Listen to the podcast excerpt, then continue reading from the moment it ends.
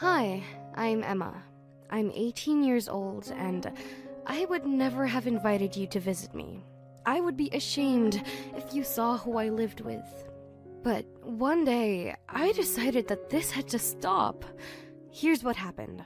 That day, my new boyfriend Brady brought me home and asked if he could come in. I lied and told him that I had a lot of homework, so maybe some other time. But he said that he only wanted a glass of water because it was unbearably hot outside. I had to take him to the kitchen and give him a drink. I couldn't wait for him to finish drinking so I could quickly get him out the door before he saw. At that moment, there was a loud noise coming from the living room. It was as if something heavy had fallen to the floor, like a bag of plaster. Then, while breathing heavily, someone began slowly dragging this bag on the floor towards the kitchen. The sound was approaching. Brady looked at me nervously, then towards the approaching noise. Finally, the source of this strange sound appeared in the doorway. Meet my brother, Chuck. That's why I didn't want you to come in. He ate my last boyfriend. What the. Is this person? It was a stupid joke, of course. I really liked Brady and I didn't want to push him away. And Chuck's appearance always scared everyone. He was just incredibly fat, and for the last few months, he couldn't even walk because he was so heavy. He either crawled or lied around.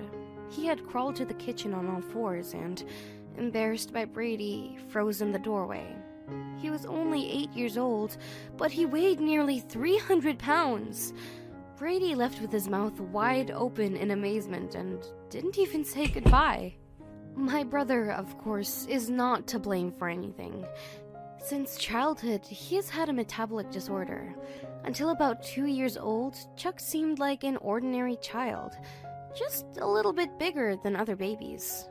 But then mom and dad began arguing often, and it became simply unbearable at home, and they separated. Maybe my parents' divorce had nothing to do with it, but it just so happened that after that, our problems began. Mom didn't have time to monitor our diet. She was either working all the time or was deep in thought. I too wasn't up to the task of taking care of my brother. I was still a child myself. This is when Chuck began eating a lot of fatty and unhealthy food and started gaining weight rapidly. A year later, when he was three, our mother couldn't even pick him up. At four years old, he became heavier than me, even though I'm nine years older than him. Although Chuck weighed even more than some adults, he was, first and foremost, still a child. Huge, heavy, awkward, and mischievous. It was one hell of a mixture. It was actually really dangerous at home. I'm still amazed that our cat managed to survive. I was always afraid that Chuck would crush him in his arms or just sit on him by accident. He was like an elephant in a china shop. He always broke, crushed, or ate everything. When I turned 14 and my birthday cake was waiting for me in the kitchen, Chuck inhaled it in a few minutes. We found him covered in frosting just when I was coming to blow out the candles.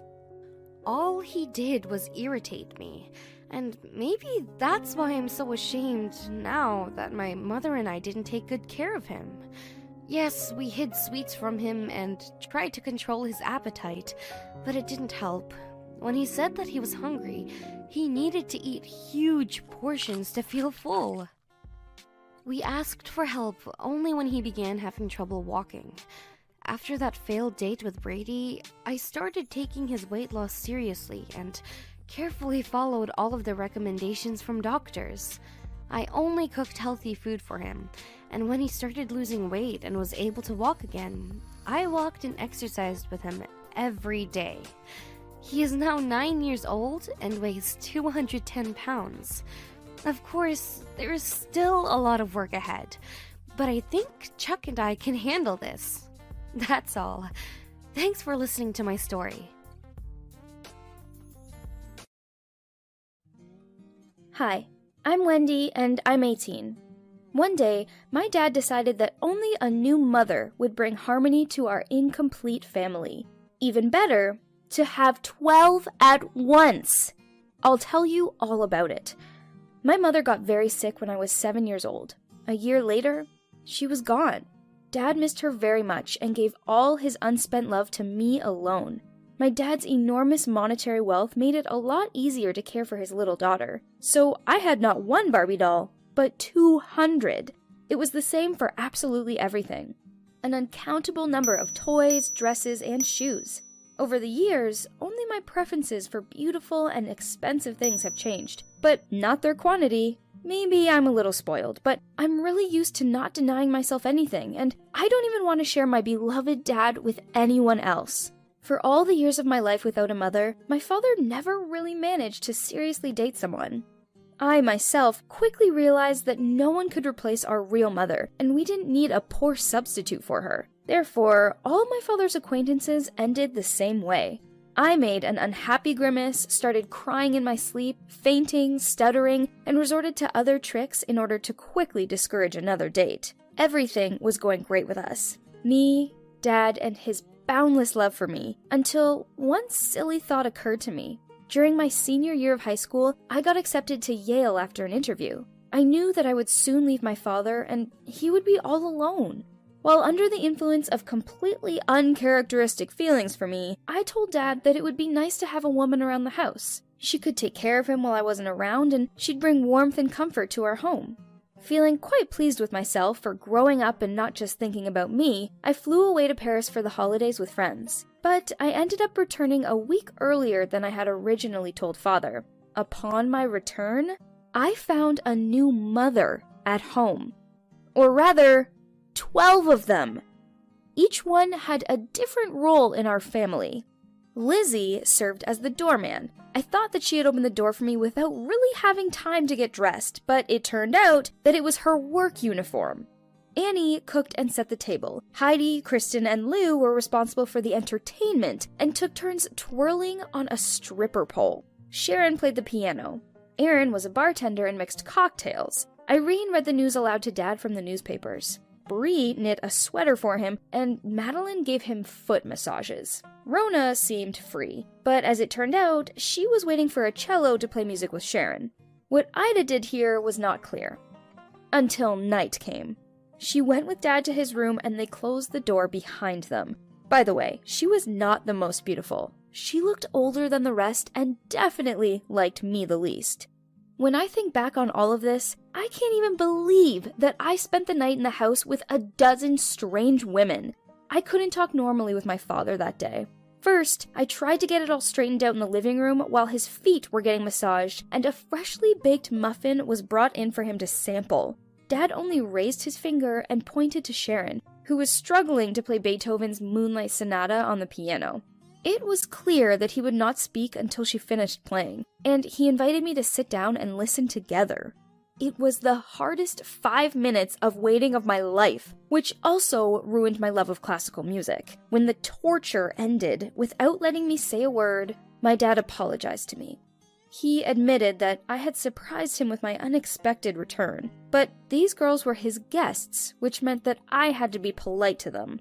I didn't know what to say, but decided to employ my tried and true system. I visibly showed my indignation and resentment, and sobbing loudly, ran away to my room, slamming the door as hard as I could.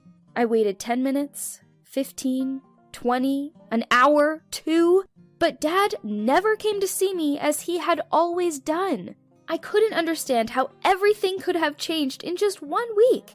I barely managed to fall asleep in our brothel, but in the morning, I found that all the rooms were empty and not one of the unsolicited mothers was left. I was even glad until I found Dad in his office with Ida at his side. He politely asked her to give us some privacy.